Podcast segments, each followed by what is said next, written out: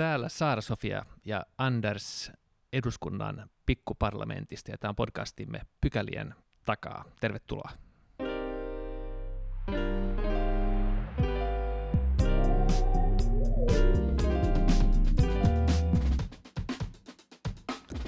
Meillä on tänään luvassa podcastimme historian ensimmäinen toivejakso, nimittäin ensimmäisen osion aihe on tullut meidän kuulijoilta.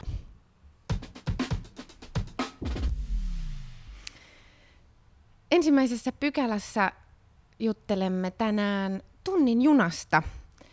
Ja me ollaan saatu asiantuntijaksi Varsinais-Suomen liitosta edunvalvontajohtaja Janne Virtanen, jonka kutsumisessa mä olen ihan vaan pikkasen vetänyt kotiin päin. Tervetuloa Janne. Kiitos kovasti. No niin, tunnin juna on ollut keskusteluissa ainakin Varsinais-Suomessa ja Uudellamaalla jo useamman vuoden ajan. Janne, sä työssäsi paljon pyörittelet tätä tunnin junaan liittyvää ää, paperia ja keskustelua. Mikä tämä tunnin juna oikeasti edes on? No, tunnin juna on, joo, pitää paikkansa tosiaan. Tota, mä oon tunnin junaa pyörittänyt tässä ehkä jo kohta kymmenen vuotta niin kuin suunnittelupöydällä ja nyt tämän edunvalvonnan ja vaikuttamisen näkökulmasta. Ja, ja tässä nyt sitten tunnin brändihän on tässä jo vuosia ollut ja vahvistunut tähän nopeaksi ratayhteydeksi Varsinais-Suomen ja pääkaupunkiseudun välillä. Ja Joo, hyvinhän se on brändätty. Niin, tota, toivottavasti ollaan onnistuttu varmaan siinä, siinä työssä, kun muutkin kopioi. Tunnin junia on ympäri Suomea, tuntuu tulevan harva se viikko uusia. Niin tämä on nyt se aito ja alkuperäinen tunnin juma, juna Turun ja Helsingin välillä. Ehdottomasti ainoa ja oikea. Joo, kyllä. Mutta onko se sitten kuitenkaan tunnin juna? Mä olin tässä se vuosi pari sitten VRL juttelemassa, ja, ja keskusteltiin muun muassa tästä junahankkeesta ja kysyin, että, että miten nopea se rata sitten oikeastaan on, niin hän sanoi, että tämän päivän nopeammalla kalustolla, sikäli kun se pysähtyy Lohjalla ja Salossa, niin se olisi tunnin ja 27 minuutin juna. Joo, tämä on ei ole keskustelua tunnin junasta, jolle ei keskustella, että onko se tunnissa vai ei. Ja, ja se on näin, että se on joitakin minuutteja yli sen tunnin varmaan, mutta nythän jatkosuunnittelu tuo sen koko ajan lähemmäs ja lähemmäs sen, että tiedetään, että mitä se on. Ja sittenhän liikennöintihän voi olla monenlaista, jos me mietitään tällä hetkellä rantaradalla, on juna, mikä aamulla ja illoin, mikä pysähtyy vaan Pasilassa ja Kupittaalla. Sitten on näitä normaaleja, normaaleja IC- ja pendolinojunia, jotka pysähtyy sitten Salossa ja Karjalla ja, ja, ja sitten tavallaan täällä Uudenmaan päässä on myös lähiliikennettä. Et tavallaan on monenlaista liikennettä, mutta nopeimmillaan se on aika lähellä sitä tuntia. Ja ne su- jos puhutaan Kupittaan ja Pasilan välissä, niin taitaako nyt tällä hetkellä tunti seitsemän minuuttia olla se tarkka aikataulu. Että jos miettii viime päivien liikennettä rantaradalla, niin, niin tärkeää, että pysytään siinä aikataulussa, mikä on annettu. Se on kaikista tärkeää sille kuin se, että onko se minuutin kaksi nopeampi vai hitaampi. Mm. Nythän tämä rata on hyvinkin tuttu siis mulle. Myös Anders kulkee junalla Kirkkonummelta ja, ja itse kuljen Turusta. Andersilla varmaan on sana sanottavana näistä, näistä yhteyksistä, mutta omalta osaltani voin sanoa siis sen, että kun kysymys on nyt siitä, että tällä hetkellä tämä Turun ja Helsingin välinen rata ää, tekee ikään kuin sen U-muodon, eli siis kiertoreitin, vähän koukkaa sen etelän kautta, joka pidentää sitä, mutta se ei ole ainoa ongelma, vaan ongelma on myös, myös siinä, että ää, radalla on kaikenlaisia ongelmia. Ja nyt tämä oikorata, mitä suunnitellaan, siis ää, lyhyempää reittiä, mutta siihen olisi tulossa myös kaksoisraide. Eli se tarkoittaa sitä, että siinä voi, voi liikennöidä enemmän junia kerralla. Näin just nämä on ne kaksi ehkä keskeistä tunnijuna-argumenttia, että matka lyhenee kymmeniä kilometrejä ja sitten yksi raiteisuudesta siirrytään kaksiraiteisuuteen, joka tuo, tuo kuusinkertaisen kapasiteetin. Eli sinne mahtuu monenlaista liikennettä mm. sitten tunnin junalle. Mm. Kaikki, jotka rantaradalla nyt on kulkenut, niin tietää, että se tämän hetken kahden tunnin matka voi kestää kolme tuntia ja tälläkin viikolla se on useamman kerran näin ollut. Joo, 40 kilometriä taitaa lyhentyä nytten, tai lyhentyisi, lyhentyisi tämän, tämän myötä. Tietenkin mielessä käy sekin ajatus, että, että jos se kaksoisraide nyt on, on se, se haaste siinä, tai se nyky, nykyisen rantran ongelma, ja näinhän on. Siis se, että siellä ei ole kapasiteettia, se on johtanut muun muassa paikallisjunaliikenteen vähentämiseen läntisellä Uudellamaalla, ja sikäli ollut niin kuin äärimmäisen valitettava juttu, niin, niin eikö, eikö tota, muutamalla ohituskaistalla saataisiin vastaavaa hyötyä huomattavasti edullisemmin? Joo, tähän kun sanoin, että tätä on pitkään suunniteltu, mun, mun tunnijunahistoria lähtee sieltä 2008 vuodesta, kun on lähdetty tavallaan suunnittelemaan. Ja silloin aikanaan työryhmät ensin linjas sen, että ei esimerkiksi mennä Helsinki-Vantaan lentoaseman kautta, vaan mennään keskustasta keskustaan. Mm.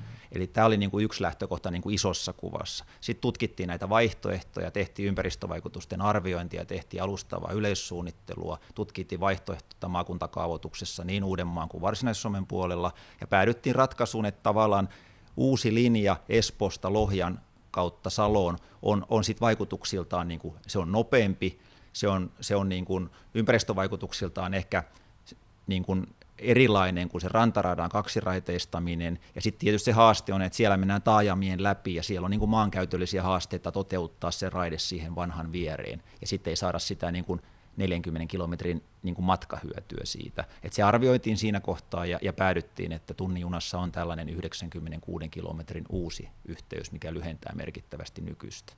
Mutta toisaalta mun näkemyksen mukaan tunnijunahan tarkoittaa myös rantaradan kehittämistä myös siinä tulevassa vaiheessa. Joo, niin sehän on tietenkin länsiuusemalaisten ehkä huoli, että, että kun ollaan nähty, että resurssit on aika niukat, eh, ylimääräisiä kehittämisrahoja ei tunnu olevan, pikemminkin eh, Etelä-Suomen junaliikennettä on, on, on vähennetty viime vuosina, niin miten riittää sitä resursseja toisaalta siihen, että tehdään kahden miljardin satsaus uuteen raiteeseen, joka parantaa, lyhentää yhteyttä nyt ilmeisesti viimeisten laskelmien mukaan noin 15 minuuttia kahdella miljardilla, niin, niin, niin, niin onko uskottavaa luulla, että senkin jälkeen riittäisi rahaa nykyisten, nykyisten yhteyksien kehittämiselle? Tietysti tässähän nyt on, niin kuin liikennepolitiikassa yleensä on, on tämä perusdilemma, että pitäisi olla merkittäviä satsauksia kehittämisinvestointeihin ja sitten toisaalta meillä, meillä on korjausvelkaa olevassa infrassa. Mm. Se, että tietysti Länsi-Uudellamaalla nykyisessä radassa infra on olemassa, niin kuin tavallaan se on ihan eri mittakaavassa sen ylläpitäminen kuin uuden investointi. Et mä uskoisin, mm, että tunnijunan rakentamisen yhteydessä myös tavallaan se Karjalle tai Hankoon asti se radan ylläpito on ihan eri lailla ja se on mahdollista ja siellä varmaan on kapasiteettia ja se on ihan perusteltua, että, että lähiliikenne kulkee jatkossakin myös siellä. Kun katsoo eurooppalaisia verrokkeja, niin löytyykö, onko vastaavia hankkeita, että näin kohta, kahden kohtalaisen pienen kaupungin välillä, kun puhutaan kuitenkin niin kuin 600 000 Helsingistä ja huomattavasti pienemmästä Turusta, että, että on rakennettu ihan siis näin pitkiä uusia linjauksia tällaisilla kustannuksilla? Mulla ei nyt ihan näyttöä siitä, että onko Turku tai Varsinais-Suomi pieni, että puoli miljoonaa asukasta siellä toisessa päässä, että et, et kyllä mä niin kuin arvioin, että kun miettii vaikka nyt viime viikkojen ilmastokeskustelua, niin raideliikenteen ehdottomasti Suomessa pitäisi tämän tyyppisille alueille rakentaa. Ja ollaan tässä Etelä-Suomen kasvukolmiossa Turku, Tampere, Helsing, Helsingin osalta, niin jotenkin tuntuu, ehkä mulla on vähän varsinaissuomalaiset lasit päässä Joo. tai enemmänkin, niin, niin, niin, niin kyllä tässä raideliikenteeseen sit satsataan, jos jossain Suomessa. Joo, Joo ilman muuta raideliikenteeseen sinänsä pitää satsata. Joo, joo, kyllä juurikin näin. Ja tässähän aika usein puhutaan niin näistä työssäkäyntialueista, et ei, ei pelkästään näistä mm. kaupungeista, jotka nyt ovat ni, niille pysäkkien kohdalla, vaan, vaan niin kuin laajemmasta. Ja, ja on ihan perusteltua argumentoida, että, että tämä hanke on ihan koko Suomen hanke, kun yhdistetään kaksi merkittävää eteläsuomalaista työssäkäyntialuetta, joilla sit yhteensä on jo puolitoista miljoonaa asukasta, kun katsotaan niitä koko alueita. Mutta täällä on myös eurooppalainen näkökulma. Me voitaisiin kohta puhua tästä rahasta, mutta ennen sitä niin ää, puhutaan tästä TENTE verkosta. Avaisitko se vähän sitä, että mitä se tarkoittaa, että, että tämä koko eurooppalainen raideliikenne on, on niin kuin iso kokonaisuus? Joo, eli e- Euroopassa on, on liikenneinfrastruktuuri määritelty tai luokiteltu erilaisen merkittävyyden mukaan, ja, ja, ja, ja se kutsutaan tällaiseksi TEN-T-verkoksi, joka on koko Euroopan kattava. Siinä on ydinverkkoa, siinä on kattavaa verkkoa, ja sitten niin kuin korkeimpana merkittävämpänä luokkana on ydinverkkokäytäviä. Ja nyt sitten tällä TEN ohjelmakaudella, joka parhaillaan on käynnissä nyt tuonne vuoteen 2020 asti, niin tämä Etelä-Suomen poikittainen siis Tukholmasta Turun kautta Helsinkiin ja edelleen Venäjän rajalla ja Pietariin kuuluu tähän niin kuin EU-mittakaavassa merkittävimpään, merkittävimpään ydinverkkokäytävään. Samoin sitten Helsingistä Baltian kautta etelään on tämä toinen. Ja nyt tässä viime viikollahan on ollut puhetta, että todennäköisesti päärata tuonne Ouluun ja Ruotsin rajalle nousee myös tähän samaan ydinverkkokäytävään, mitä nyt sitten tämä Etelä-Suomen poikittainen on ollut jo vuosikausia. Se oli aikanaan Pohjolan kolmio nimellä ja nyt nyt puhutaan ydinverkkokäytävistä.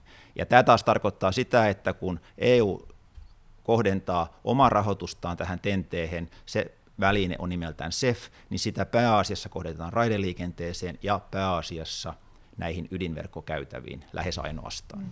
Eli EUn suunnalta anteeksi, olisi tulossa rahoitusta tämän tyyppisiin niin kuin merkittäviin investointeihin, mutta se edellyttää myös kansallisia investointeja. Joo, eli tota, tällä ohjelmakaudellahan suunnitteluun on mahdollista saada noin puolet. Eli esimerkiksi tunnijunan suunnitteluunhan nyt on, on haettu tukea ja saatu tukea, samoin satamien hankkeet, samoin logistiikkakeskushankkeita. Minulla on se käsitys, että noin 140 miljoonaa on suomalaiset toimijat hakenut tällä kaudelta sitä SEF-tukea, ja nyt sitten uusi budjettikausi, uusi SEF-kausi 2021 vuonna, niin se laskennallinen saanto, että Suomen olisi sieltä ulosmitattavissa noin 600 miljoonaa euroa. Ja investointeihin tämä tukitaso on noin 20, jopa 30 prosenttia. Eli tunnijunan näkökulmasta SEF-rahoitus on erittäin merkittävä instrumentti. Hmm. Mikä on se arvio nyt sen kokonaiskustannuksesta? Onko se vielä siinä kahdessa miljardissa vai onko se tarkentunut? No suunnittelu on edelleen kesken, mutta varmaan paras arvio, että noin kahden miljardin luokka on Joo. se kokonaisinvestointi. Joo, iso osa sitähän on tietenkin tota, se kaupunkirata eh, Helsingistä Espooseen ja sieltä ehkä mahdollisesti Kauklahteen, ja sehän sinänsä niin kuin, sehän on, on, on, on tietenkin niin koko pääkaupunkiseudun koko pääkaupunkiseudun näkökulmasta ö, hyvä asia. Sitten jos Suomen sisällä pohtii, niin, niin näähän on tietenkin aina niin kuin, tällaiset hankkeet kilpailee keskenään, ja, ja toisaalta puhutaan Helsinki-Turku välistä, sen kehittämistarpeesta. Toisaalta on ollut puhetta Lahden oikoradasta, ja sitten tietenkin sellaisenkin vaihtoehdon on tai sellainenkin vaihtoehto on ollut mukana keskustelussa kuin ihan pelkästään sen vanhan, vanhan rantaradan kehittäminen. Näissä vertailuissa, niin, niin tota, jos ajattelee kustannusta kontra hyötyä, niin, niin tämä tunnin juna ei, ei kauhean hyvin ole tähän mennessä pärjännyt. 2006 ratahallintakeskus teki, teki hyöty kautta kustannus tutkimuksen, jossa se kerron oli, oli tämän radan kohdalla 0,2, eli, eli huomattavan heikko. Sen jälkeen se on vähän parantunut, ilmeisesti ollaan otettu vähän dynaamisia vaikutuksia sinne mukaan. Tota, miten sä suhtaudut tällaisiin väittämiin? Joo, toi on tuttu teema. Siis perinteisesti infrahankkeitahan on Suomessa arvioitu tietyllä laskentamallilla, josta saadaan yksi luku tämän hyötykustannuksen mm. osalta.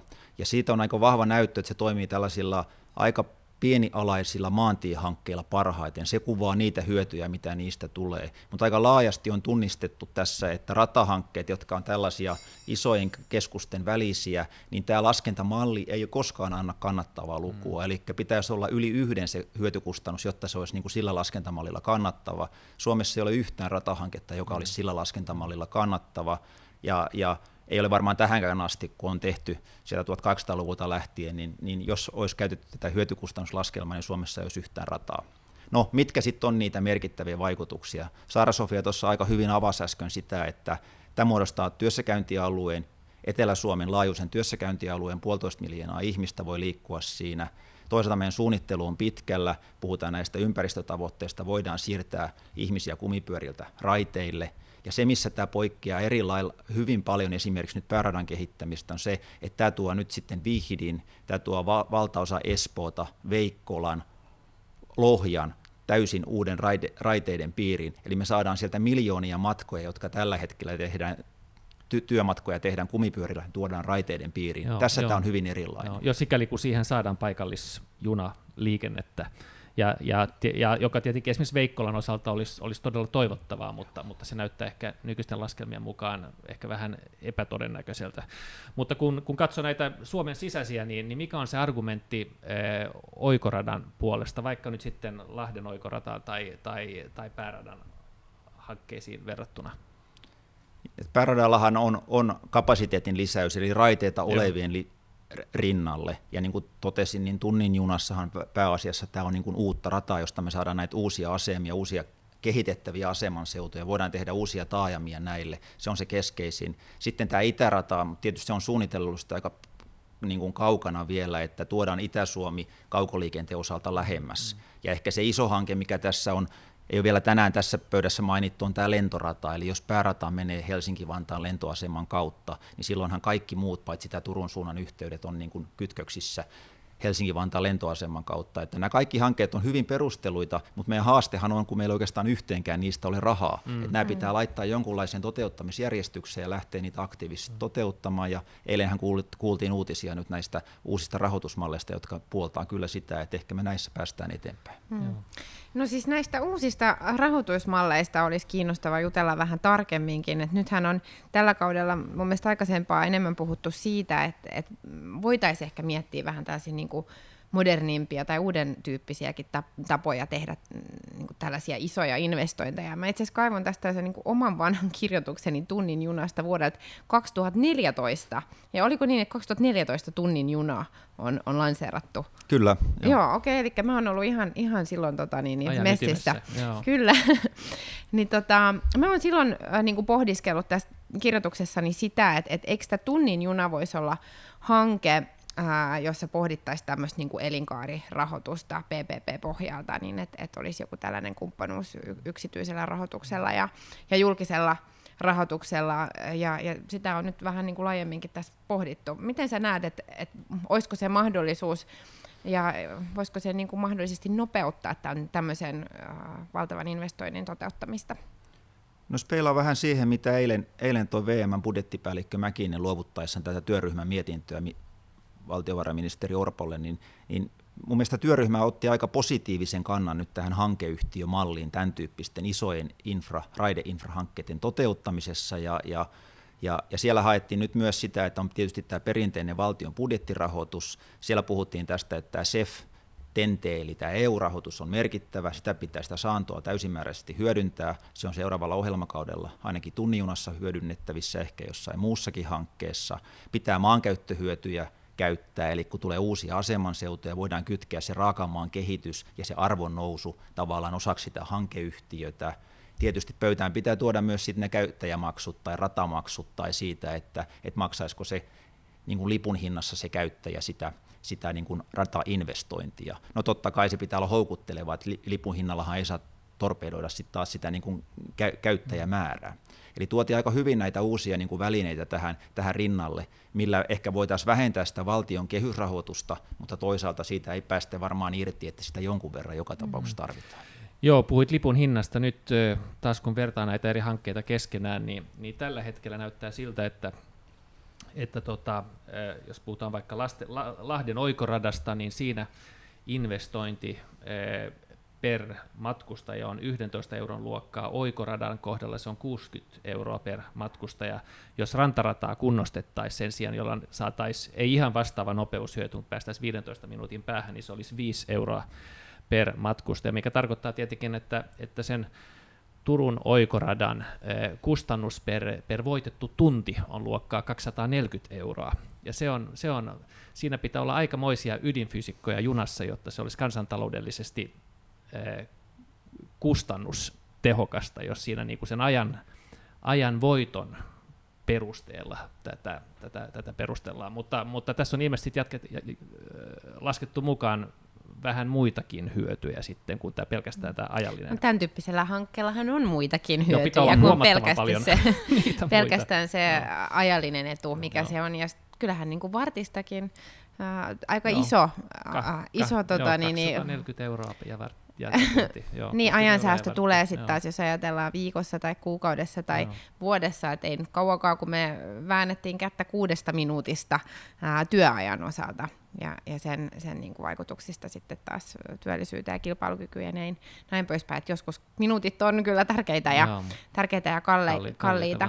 Mutta mä olisin kysyä Janne, just vähän niin kuin tähän liittyen, että onko, äh, miten niin kuin arvioitu tai pystytäänkö millään tavalla nyt arvioimaan ää, erilaisilla rahoitusmalleilla niin jonkinlaista takaisinmaksuaikaa tai, tai sitä, että, että miten tämä sitten rupeaa tuottamaan hyötyjä, jotka näkyy myös euroina.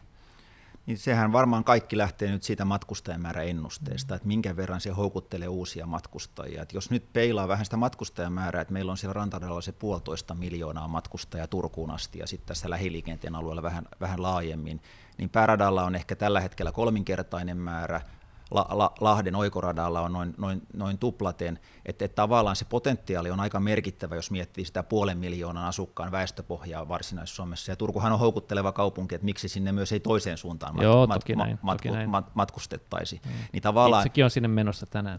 Er, erinomaista. Eli tavallaan tästä tulee, että niin kuin ainakin tänne puoliksi maalikko kun ennustaa, niin, niin matkustajamäärät voi moninkertaistua siis siitä niin kuin volumista.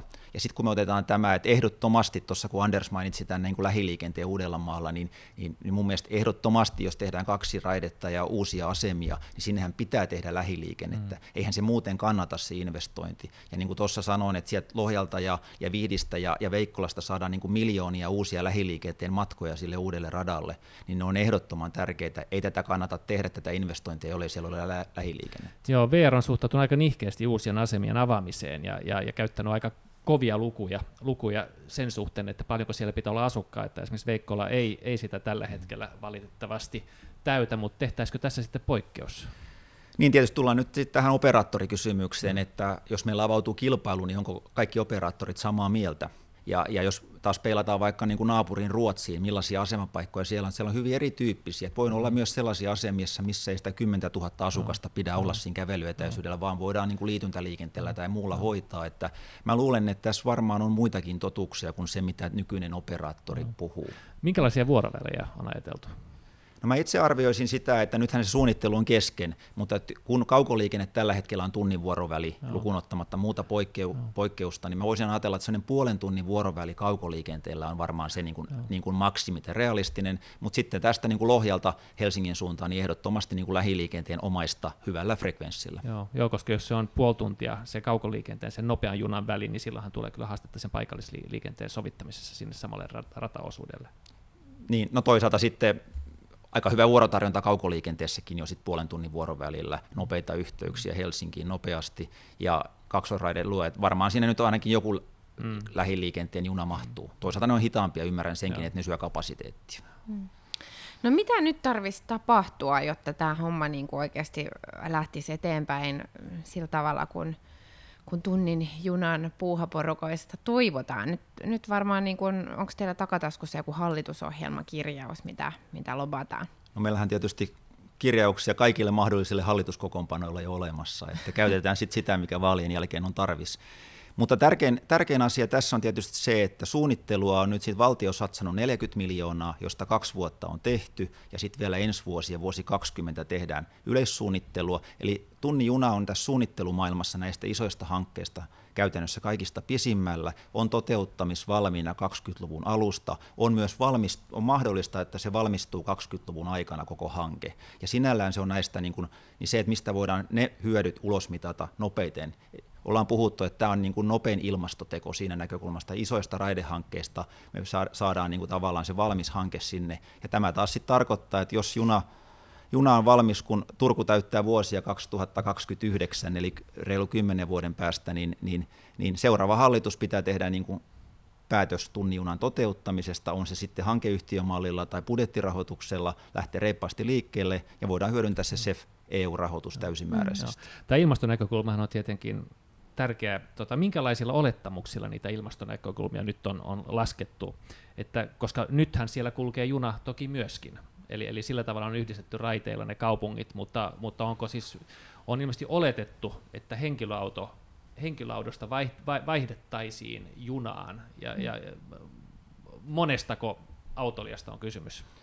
Niin tämä on nyt, että, että jos matkustajan määrä kolmin tai nelinkertaistuu vaikka sillä koko Turku-Helsinki välillä, niin ei sinne kauheasti ehkä, no joo, tässä talouden tilanteessa tulee myös uusia matkustajia, mutta pääasiassa se kasvuhan siirtyy kaikki kumipyöriltä. No. Mutta eli, tietysti... eli ajateltaisiin, että se liikennöinti olisi, olisi, eh, siis määrät kasvaisi yli Helsinki-Tampere-yhteyden sitten siinä tapauksessa? No mä pitäisin, että aika lailla samoihin tasoihin, ei varmaan realistista kovin paljon yli, koska pitää miettiä, että Tampereen takanakin on siis sitä takamaata, josta no. tavallaan kertyy sitä volyymia. Se tuntuu äärimmäisen optimistiselta luvulta toi kolmi- tai nelinkertaistuminen. Ni, niinpä, mutta tietysti, että mitä tapahtuu ylipäätään liikenteen hinnoittelussa, mikä meidän niin kuin, mitä tässä liikennesektorilla, että mun arvio on kuitenkin, että tämä päästö liikennepolitiikassa on seuraava hallitusohjelman keskiössä. Varmasti, ja mi- minkälaisia toimia siellä niin kuin tehdään ja mitä ne vaikuttaa mihinkin. Mutta kaikki näyt viittaisi siihen, että raideliikenne varmaan on, on kasvussa ja matkustajamäärät on kasvussa, mutta kuinka paljon? No Anders on juuri ollut neuvottelemassa kahdeksan puolueen yhteistä ilmasto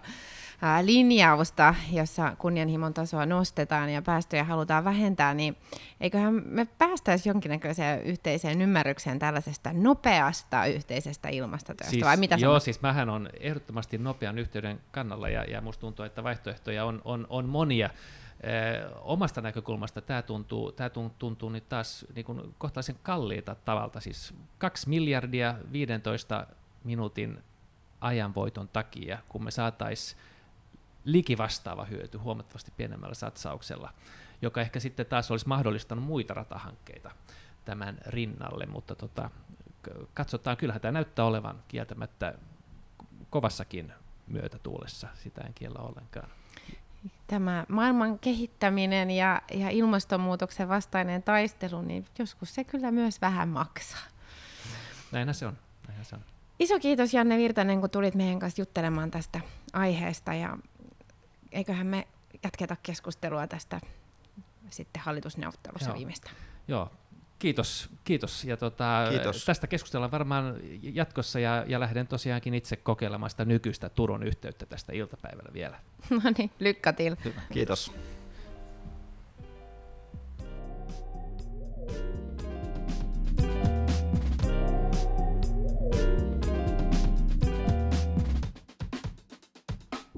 Mennään toiseen pykälään ja eiliseen kyselytuntiin. Se oli vuoden viimeinen kyselytunti ja oli, oli ehkä vähän jouluinen aihepiiriltään, mutta kyllähän joulustakin saadaan väännettyä politiikkaa, Ilmeisestikin. Joo, jos sille polulle lähtee. Ja joka joulu vähän samoista aiheista. Niin, niin. Oli, oli, tota, oli, oli ruuasta kysymys ja, ja itse asiassa vähän työmarkkinoistakin. Ja sitten, sitten tämä meitä kaikkia kovasti vaivaava niin kuin sotajoulua vastaan, joka on, joka on tällainen niin kuin, jotenkin käsittämätön narratiivi, jota ää, Trump harjoittaa USAssa, jota, jota kaiken maailman tällaiset populistit ja konservatiivit har, har, har, harrastaa tai ha- harjoittaa tällaista niin retoriikkaa Euroopassa ja, ja nyt sitten perussuomalaiset täällä meillä Suomessa. Perussuomalaiset esitti huolestuneena eh, sen kysymyksen, että, että, että saako nyt sitten varmasti eh, enkeli tuli taivaan, enkeli, Enkeli en- taivaan. enkeli taivaan lausui näin, jo av himmelshöjd ja kommenär, että saako sitä nyt sitten laulaa Suomessa ja Suomen kouluissa, että ollaanko tätäkin viemässä meiltä pois, siis tätä saksalaista, saksalaista vanhaa virttä. Hmm. No, onko tilanne näin huono, ollaanko näitä kaikkia viemässä meiltä pois? No mä oon samaa mieltä sun kanssa siitä, että tämä on vähän väsyttävä keskustelu. Varmaan keväällä sitten taas voidaan puhua siitä, että saako Suvi Virttä nyt Kyllä, laulaa no sekin oli ei. siinä itse asiassa mukana. Joo, kyllä. Joo, ja, ja Enkeli taivaan. Ja tästähän käytiin keskustelua jo viime kaudella, jolloin heräs, jos mä muistan oikein, niin olisiko se ollut peräti Sari Sarkomaan Facebook-päivityksestä, okay. mistä alun perin heräsi tämä, tämä keskustelu, että ää, Enkeli taivaan lausui näin, on, on ihan ok koulujen joulujuhlissa ää, laulaa. Ja sitten tämä keskustelu on laajentunut siihen, että ää, millä tavalla ää, koulut viestii koteihin ää, esimerkiksi joulukirkkoon osallistumisesta. Joo. Sinällään mitään uuttahan ei ole tapahtunut, vaan ne, ne ohjeet on ollut aika selvät sieltä ainakin sieltä 2014 vuodesta asti, jolloin, jolloin tästä keskusteltiin ja, ja siitä jotakin selvitystä taidettiin ää, tehdä. On siis aivan ok laulaa ja varmasti tullaan jatkossa laulemaankin. Mutta ää, samalla on, on niin kuin selkeät ohjeet siitä, että esimerkiksi joulukirkkoon ää, osallistuu, osallistumisen ohella pitää olla joku vaihtoehtoinen ohjelma niille, jotka siihen kirkkoon ei halua osallistua ja, ja se viestitään sitten vanhemmille. Joo, ja hyvä näin. Siis, mutta jotenkin on, on tarve rakentaa tällainen niin tarina jostain ulkoisesta uhasta, joka on tullut tänne Suomeen, joku muu ideologia tai, tai, tai jotain muuta, joka niin on viemässä meil, meiltä näitä perinteitä. Ja, ja kai se niin kuin, ilmeisesti jossain ryhmissä menee läpi, kun, kun tätä, tätä vaan jatketaan. Minusta tämä on ehkä vähän osa, sitten jos mennään niin kuin tähän päivän politiikkaan, niin, niin, niin selvästi perussuomalaiset on ottanut myöskin kopin tästä, tästä niin kuin näistä keltaliivihommista. Mm. Ne on viime viikkojen aikana rupenut puhumaan. Eli siis Ranskassa. Joo, Ranska tästä keltaliivihommasta. Ja olihan siellä pari surullista mielenosoittajakin tota, eduskuntatalon edessä liiveineen ja jokunen, jokunen Soldiers of Odinkin kaveri siinä oli sopivasti mukana. Mutta tämä narratiivi on nyt perussuomalaiset nostanut esille, puhutaan, puhutaan nyt yksityisautoilusta ja bensiinin hinnasta, ja, ja taas korostetusti maahan muutosta. Ja ihan mm. luonnollisena jatkeena siitä, siis maahanmuutosta se, että tänne tulee muun maalaisia ihmisiä, on tietenkin se, että, että kaikki haluaa viedä meiltä nämä perinteet pois. Mm. Joo, jotenkin halutaan nimenomaan rakentaa tällainen vastakkainasettelu joo, jo. ja sitten äh, rakentaa sellainen niin kuin uhkakuva ikään kuin meidän perinteet, meidän kristinuskon perinteet olisi olis ulkopuolelta äh, uhattuna.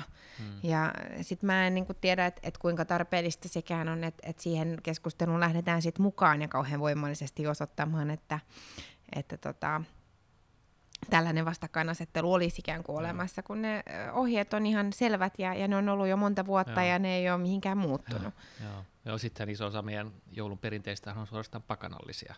Se on sitten toinen, toinen juttu. Niin ja niin kuin sanoit, että monet näistä perinteistä ää, ei ole alun perin suomalaisia, Joo. vaan, vaan on tullut jostakin, jostakin muualta. Joo. Joo. Joo, sitten tähän puhuttiin myöskin, myöskin tota, joulukinkusta, puhuttiin suomalaisesta ruuasta. Nyt mä huomasin itse asiassa, että jollain sivustolla huomasin, että on joku tällainen äh, niinku, kinkun korvike, jonka nimi on suunnilleen Seital tai jotain vastaavaa, joka tehdään, Seitan, joo. Joo, tehdään, tehdään vehmästi. Mä en itse ole törmännyt tähän, okay. mutta sulle se on ilmeisesti tuttu. Joo, mä en viedään syö... käsistä kaupoissa. Joo, kyllä, ja varmaan niin kuin erilaiset vegaanivaihtoehdot ää, kasvattaa tänäkin jouluna suosiotaan. Uh, mä en, en itse joulukinkkua juurikaan ole syönyt pitkin pitkin aikoihin, uh, ja mun omassa joulupöydässä kalat on niinku se no. kaikkein uh, tärkein osa, mutta ihan hyvä, että sit keskustellaan. Sitten varmaan voidaan miettiä sitä, että minkä kokoinen kinkku mm. hankitaan, ettei syntyisi hukkaa. No sitä on uh, niinku ollut syntyvinään. Ja sitten mun mielestä niin kuin hieno juttu on ollut tämä, että kun puhutaan siitä, että otetaan ne kinkun paistorasvat talteen Joo, ja, niin, ja niistä voidaan kyllä. tehdä sitten polttoaineita. Että et se on niinku kans tällainen uusi. Joo. Ja hei, äh, mä en tiedä, puhutaanko mennään kyselytunnista vai puhutaanko niin. me jouluruuista, mutta tämä meni niinku muille, tähän, muille poluille, tähän niin tota, muille urille. Äh, näiden kalojen osaltahan on tämä äh, porkkala, Onko se sulle tuttu, jos Porkkala. Ei... Porkkala, eli se on porkkanasta ei. valmistettu joulukala. Okei, okay, ei, ei sa- savukalan makuinen, joo. Se on myös tämmöinen niinku trendivegaaniherkku, mitä voin suositella. Okei, okay. joo, joo. Joo, ei siis sinänsä siis, mä en ole kauhean suuri jouluruoan ystävä, että sitä voi syödä niin kuin kerran, mutta siis kinkusta mä oon sinänsä sitä mieltä, että se ei ole kovin hyvä, hyvä jouluaattona, mutta se on tosi hyvä seuraavina päivinä, kun tekee itselleen kinkkuvoileipia. Että siitä syystä niin en mä nyt ollut kauhean tiukka sen kanssa, että se pitäisi olla kovin pieni sen joulukinkun. Mm. Joo. Joo. Joulukinkut oli kyllä esillä myöskin tuolla kyselytunnilla, että ei me nyt ehkä hirveän kauan seksytty. Joo. No sittenhän kyselytuntihan yleensä loppuu siihen niin kevennykseen, joka on ollut pääoppositiopuolueen eh, kysymys, siis nimenomaan tämä joulua edeltävä kyselytunti. Ja niin taas eduskunnan Rinne, huumoriosuus. Kyllä. Antti Rinne taas kertoi huolestuneena.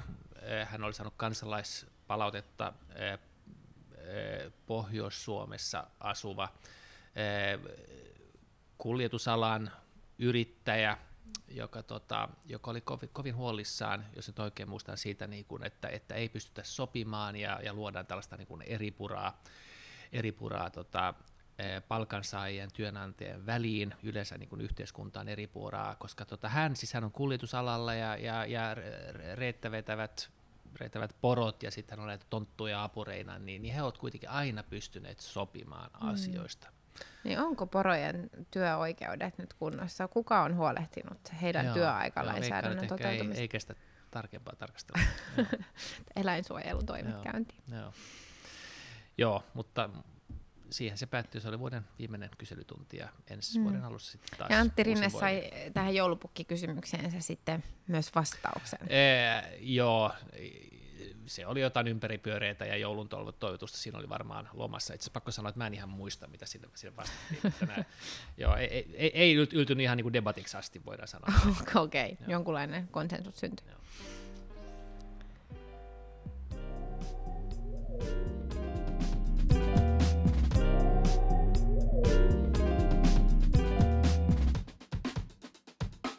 No niin, Anders. Det var sista arbetsdagen igen. Idag. Ja. Vad ska du göra nu? No, vad gör jag nu? Eh, eh, vi ska åka på resa på söndagen, så att vi åker nu avan till Pargas, till min frus IS föräldrar, så vi kan hälsa på dem. Så att där, min familj åkte redan här lite tidigare och, och jag, blir, jag ska, jag ska hoppa, på, hoppa på tåget här och åka till Åbo. Mm.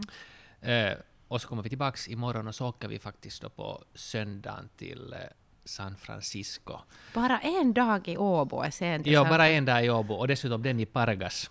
Så, vi bort. så jag som just har suttit de här två veckorna och, och genomarbetat ett klimatprogram, så, så jag flyger, hoppar då på flyget med hela min mm. familj mm. och åker till San Francisco. Och det kanske, kanske ju ett litet problem, men jag tänker att eh, det är för, för, en bra sak. Det är för en bra sak, ja. Min syster flyttade dit för ett år sedan och nu åker vi, hela vår familj och min stora systers familj dit och hälsar på henne.